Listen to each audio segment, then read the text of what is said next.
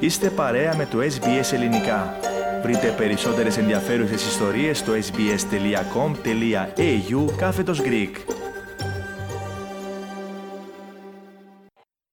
Ραδιοφωνία SBS, ελληνικό πρόγραμμα φίλες και φίλοι. Στο μικρόφωνο Μαρίζα σήμερα με την επιμέλεια και παρουσίαση της εκπομπής είναι ο Θέμη Καλός.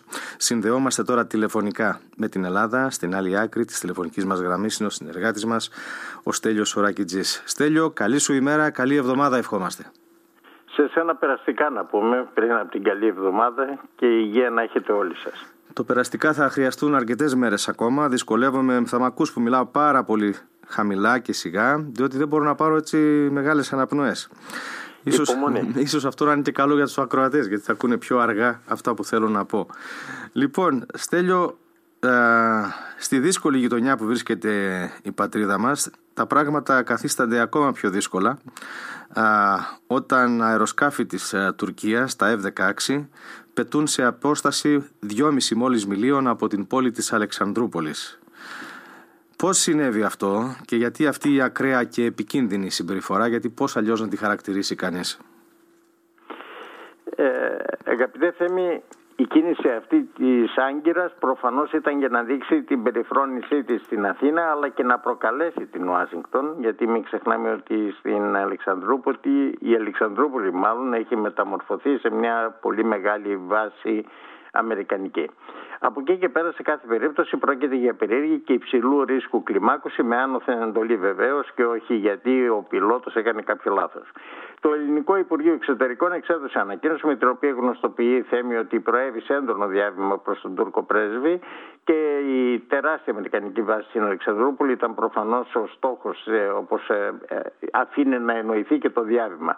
Οπότε αναμένεται και κάποια αντίδραση από την Ουάσιγκτον ή τουλάχιστον αναμένονταν γιατί έχει διαπιστωθεί ότι η Ουάσιγκτον τηρεί σιγή ηχθείω. Σαν να μην συνέβη τίποτε. Τώρα γιατί είναι αυτό; Θέλει απλά να προκαλέσει η Άγκυρα και να γίνουν δεκτές οι απαιτήσεις της ή πρόκειται για κάτι νέο που θα φανεί στην πορεία; Είναι ερωτήματα που δεν μπορούν να απαντηθούν ακόμη.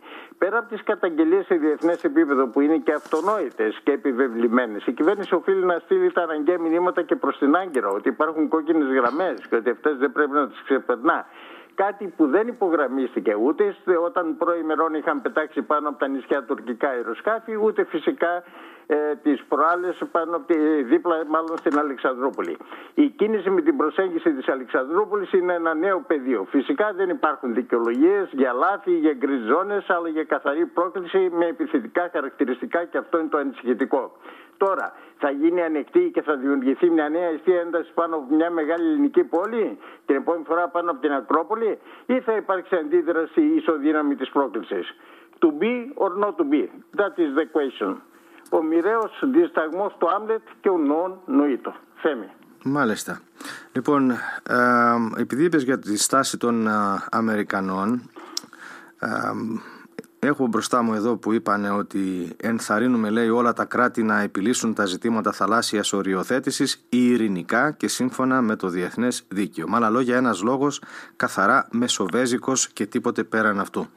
Τώρα, εσύ επισήμανες πριν από λίγο Στέλιο πως η ελληνική κυβέρνηση οφείλει να στέλνει τα αναγκαία μηνύματα προς την Άγκυρα ότι υπάρχουν, υφίστανται κόκκινες γραμμές. Είναι θέμα διαχείρισης λοιπόν της εν λόγω καταστάσεως ή κάτι το γενικότερο; Είναι γενικότερο. Ε, καθώς από όποια πλευρά και αν προσπαθήσει να διαβάσει οποιοδήποτε τις κυβερνητικές επιλογές στον τομέα της εξωτερικής πολιτικής και ειδικά στα ελληνοτουρκικά που μιλάμε αυτή τη στιγμή δεν μπορεί να μην καταλήξει στο συμπέρασμα ότι μέχρι στιγμής τουλάχιστον ζούμε ή η χώρα αν θέλεις ζει ένα βαρτερλό.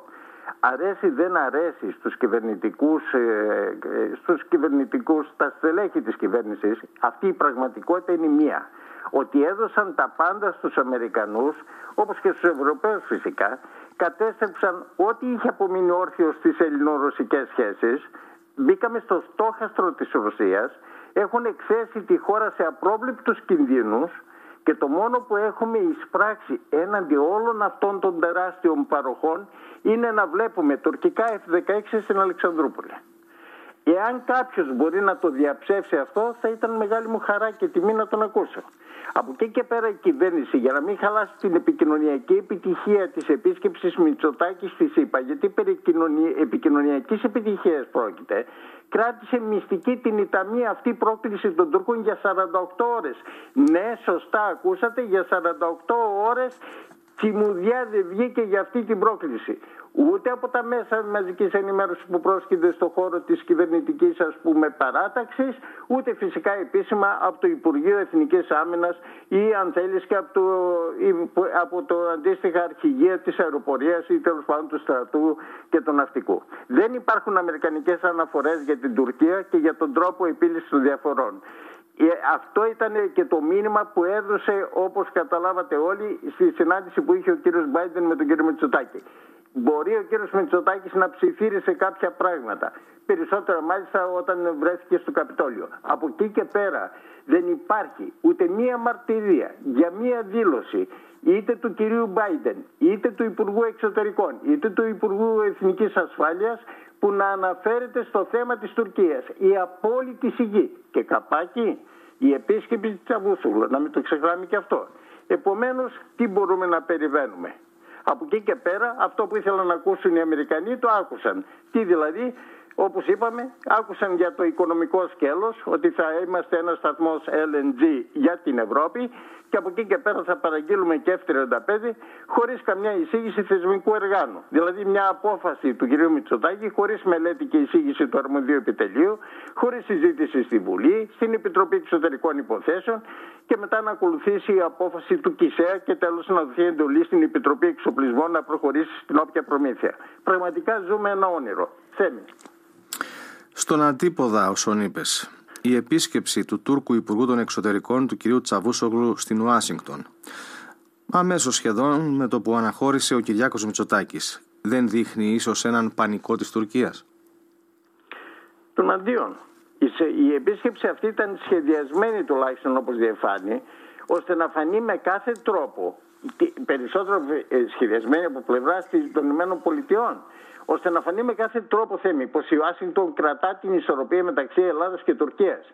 Γιατί έχει κάνει την επιλογή της. Έκανε την επιλογή της ότι σε καμιά περίπτωση δεν θέλει να χάσει την Τουρκία, άρα έναντι οποιοδήποτε τιμήματος θέλει να την κρατήσει στους κόλπους του ΝΑΤΟ, και εδώ είναι βέβαια το πολύ άσχημο για μας, και από την άλλη την πλευρά είναι στη φύση, να το ονομάσω έτσι, και ας μου επιτραπεί ποιητική εδία αυτό, εντός εισαγωγικών, είναι στη φύση των μένων πολιτιών Αμερικής να παράγουν και να πουλούν οπλικά συστήματα. Και αυτό βέβαια θα το κάνει. Η Τουρκία θα πάρει τα F-16 και ίσως μελλοντικά να, μείνει, να μπει και ξανά στο πρόγραμμα των F-35. Αν όμως πιστεύει κανείς πως η Άγκυρα πηγαίνει απλώς να ζητήσει, τότε δεν έχει καταλάβει απολύτως τίποτε. Η Άγκυρα άναψε φωτιά στον ΝΑΤΟ και του Αμερικανούς πριν φτάσει ο κ. Μητσοτάκης στην Αμερική. Βάζοντας βέτο με αυτόν τον τρόπο στην ένταξη της Φιλανδίας και της Σουηδίας. Με κατηγορίες που στηρίζουν Κούρδους τρομοκράτες, με απέτηση ακόμη και να εκδοθεί βουλευτής της Σουηδίας στην Τουρκία για να δικαστεί. Δηλαδή τρελά πράγματα. Δεν έχει σημασία. Τα απαιτεί όμως. Ο Ερτογάν μάλιστα μας θύμισε ότι κακώς η Άγκυρα είχε επιτρέψει την επιστροφή της Γαλλίας και της Ελλάδας στο στρατιωτικό σκέλος του ΝΑΤΟ το 1980. Λοιπόν, όλα αυτά τα πράγματα δείχνει ξεκάθαρα ότι οι Αμερικανοί δεν απαντούν τίποτε προς το παρόν. Απλώς δηλώνουν ότι όλα θα πάνε καλά. Ο επιτίδιος Ερντογάν που δεν είναι ουδέτερος, αλλά εμπλεκόμενος με όλες τις πλευρές και με όλες τις μεγάλες δυνάμεις δείχνει και πάλι ότι παζαρεύει σκληρά τα συμφέροντά του και σε κάθε περίπτωση θέμη κάτι θα πάρει. Θέμη. Λοιπόν, να σταθούμε τώρα στα ενδότερα της πολιτικής σκηνής. Μιλούσαμε τις προηγούμενες εβδομάδες για κομματικά συνέδρια. πέρασε στην ιστορία και το τρίτο συνέδριο του ΠΑΣΟΚ Κινήματος Αλλαγής. νομίζω είναι σε εξέλιξη και η διαδικασία του απολογισμού. Από σένα θέλουμε μια εκτίμηση. Βεβαίως. Εκείνο που φάνηκε ότι πέρα από τα λόγια και από τα συνθήματα τα οποία βεβαίως το κάθε κόμμα στα συνέδριά του το είδαμε και με το συνέδριο του ΣΥΡΙΖΑ το είδαμε και με το συνέδριο της Νέας Δημοκρατίας υπάρχουν τα συνθήματα, υπάρχουν τα, ε, τα ευχολόγια, υπάρχουν αν θέλεις οι ενωτικές ε, εξαγγελίες που γίνονται από τις εκάστοτε ηγεσίες είναι, θα μπορούσαμε να πούμε, μια κοινή μπροσούρα όλων των κομμάτων περί αυτού να στρέφονται.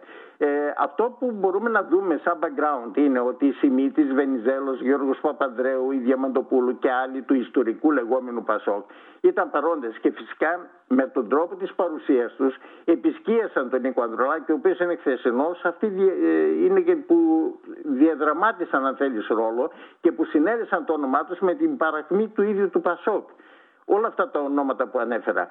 Το εκφύλισαν μεταξύ διαπλοκής και δεξιάς πολιτικής. Πρωταγωνίστησαν στη συγκρότηση του αντισύριζα με τόπου. Πλην του φυσικά του κυρίου Παπαδέου. Ήμνησαν από την άλλη πλευρά του Μητσοτάκη. Εξέχασαν το μήνυμα ο λαός δεν ξεχνά τι σημαίνει δεξιά. Δεν ξέρω, αλλά όλη αυτή η κατάσταση δείχνει ότι με αυτόν τον τρόπο που κινούνται είναι πολύ περίεργο πώς μπορούν να υπερασπιστούν τη σοσιαλδημοκρατία. Πάντως ούτε λέξη για το τι συμβαίνει στη χώρα, πώς κυβερνάτε, ποιος και πώς πρέπει να κυβερνήσει, τι πρέπει να γίνει. Δεν ακούσαμε τέτοια πράγματα. Περισσότερα θα μπορούσαμε να πούμε ότι ήταν ένα συνέδριο ουφαλοσκόπησης και πάλι όμως επαναλαμβάνω ότι δεν ήταν πολύ καλύτερο το συνέδριο του ΣΥΡΙΖΑ ή το συνέδριο της Νέας Δημοκρατίας ε, μια κατάσταση flat ή αν θέλεις ένα εγκεφαλαιογράφημα νεκρού.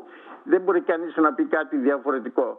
Πάντως από εκεί και πέρα οι επιλεκτικές επικρίσεις και τα λοιπά προς την κατεύθυνση του ΣΥΡΙΖΑ δείχνουν ότι μάλλον υπάρχει μια προηλημένη απόφαση ίσως συνεργασίες με τη Νέα Δημοκρατία ρίσκο να το πούμε, η κασία θα μπορούσαμε περισσότερο ότι είναι αυτό το πράγμα, αλλά όταν κατηγορείς τους άλλους για ανέλα, άκουγα προηγουμένως την κυρία Βούλτεψη αυτό έλεγε και τα λοιπά, αλλά δεν σκέφτονται καθόλου ή δεν μιλούν για τη συνεργασία που είχαν όχι με την ΑΝΕΛ, αλλά με το λαό που έχοντας τον κύριο Βορύδη, τον κύριο Πλεύρη, τον κύριο Γεωργιάδη στην κυβέρνηση. Και μάλιστα με χαρτοφυλάκια, οι υπουργοί. Λοιπόν, μπροστά στα μάτια μας εκτελήσεται ένα ακόμη επεισόδιο από το σύριαλ του Πασόκ. Θα δούμε πού θα οδηγήσει. Θέμη. Και έχουμε αρκετά πολιτικά να συζητούμε για τις ε, προσεχείς μήνες, 12 τουλάχιστον. Υπάρχει και μια πληροφόρηση ίσως για πρόορες εκλογές το φθινόπωρο το ελληνικό, το ευρωπαϊκό, αλλά και πότε δεν γίνεται λόγο στην Ελλάδα για πρόορε εκλογές. Σε πάση περιπτώσει, θα ολοκληρώσουμε με κάτι διαφορετικό. Στέλιο, την προηγούμενη εβδομάδα, στα τέλη της προηγούμενης εβδομάδας, την Παρασκευή, βρέθηκες στον όμορφο Βόλο και έχω λόγους που λέω όμορφο Βόλο, έχω ζήσει εκεί, όπου ο Πρωθυπουργός πραγματοποίησε επίσκεψη εργασίας και με τον τοπικό δήμαρχο. Είναι ο γνωστός ο κύριος Μπέος, ο τοπικός δήμαρχος. Ακριβώς. Μάλιστα. Ο γνωστός και μη εξαιρεταίος λοιπόν Αχηλέα Μπέος, αλλά και άλλους δημάρχους εκεί της Περιφερειακής Ενότητας Βόλου. Α, κάτι μεταδόθηκε και για μικροεπισόδια. Εσύ θα μας πεις πώς ακριβώς είχαν τα πράγματα. Ο κύριος Μητσοτάκης πριν αναχωρήσει για τη Βοστόνη, ε, δεν το είπαμε αυτό σαν είδηση, ότι βρίσκεται ήδη στη Βοστόνη των ΗΠΑ, ξανά με εντός 7 ε, ημερών, ε, για δεύτερη φορά ο κύριος Μητσοτάκης εκεί. Ε, βέβαια το πρόγραμμά του είναι γνωστό, υπάρχει μια σχετική θα μπορούσαμε να πούμε ανάρτηση, θα συμμετάσχει σε μια τελετή αποφύτησης του Boston College από εκεί και πέρα θα έχει συνεργασίες και την Τρίτη και την Τετάρτη θα συμμετάσχει στις εργασίες του Οικονομικού Φόρουμ του Νταβός της Ελβετίας. Τώρα, σε ό,τι αφορά την επίσκεψή τους στο Βόλο, πράγματι επικεντρώθηκε σε κάποια θέματα που είχαν σχέση με τον ε, Δήμο του Βόλου, τις χρηματοδοτήσεις που έχουν ανάγκη σχετικότερα, γενικότερα. Οι Δήμοι, το μεγάλο κόστος, το λειτουργικό λόγο της ενέργειας που επίσης έχει χαρακτηριστεί από πλευρά των Δήμων ως δυσβάσταχτο αυτό εδώ και ότι δύσκολα μπορούν να ανταπεξέλθουν στα καθήκοντά τους και από εκεί και πέρα βέβαια όλα αυτά συνέπησαν με ένα πραγματικά ανοιξιάτικο διήμερο που συνέβη τον, ε, όπου οι supporters έδωσαν το Σάββατο και την Κυριακή 21 και 22 Μαΐου τον καλύτερό τους σε αυτό για να ευαισθητοποιήσουν τους κατοίκους στην κατεύθυνση τους ε, κάψης σκουπιδιών από την εκεί φάμπρικα της Αγέτη Ρακλής ε, από, καθώς επίσης για την πιθανή όπως ε, βλέπουν να εξελίσσεται μια κατάσταση να διαμορφωθεί μέσα στον παγασιτικό κόλπο ο οποίος όπως γνωρίζουν όλοι είναι υπέροχος, πανέμορφος και, αλλά είναι και αβαθής που σημαίνει αυτό ότι είναι δύσκολο για πολύ μεγάλα σκάφη να μπαίνουν εκεί πέρα τα πλοία μεταφοράς LNG για να γίνει από βάλθρα εκφόρτωσης εκεί πλησίων του κεντρικού αγωγού που κατεβαίνει από τη Βόρεια Ελλάδα στην Αθήνα και Και όλα αυτά δημιούργησαν μία ένταση. Γι' αυτό και κάποιοι προσπάθησαν να αναρτήσουν ένα πανό έξω από την ε, ε, καφετέρια όπου θα έπινε τον καφέ του ο κ. Μητσοτάκης. Τέλος πάντων αποθήθηκαν. Το γεγονός, τα γεγονότα αυτά και η ένταση ήταν κάποιων στιγμών έληξαν με την απομάκρυση, με την αστυνομία να απομακρύνει μάλλον αυτούς τους ακτιβιστές που ήθελαν να διαμαρτυρηθούν για την κατάσταση που επικρατεί στο Βόλο και ιδιαίτερα σε ό,τι αφορά τη μόλυνση του περιβάλλοντος. Αυτή ήταν η εξέλιξη, πάντως το διήμερο ήταν πραγματικά εντυπωσιακό. Και με αυτά θα ολοκληρώσουμε για σήμερα την επικοινωνία μας τέλειος. Ευχαριστούμε πολύ. Καλή εβδομάδα. Τα λέμε ξανά την ερχόμενη Δευτέρα. Θέλετε να ακούσετε περισσότερες ιστορίες σαν και αυτήν; Ακούστε στο Apple Podcast, στο Google Podcast, στο Spotify ή οπουδήποτε ακούτε podcast.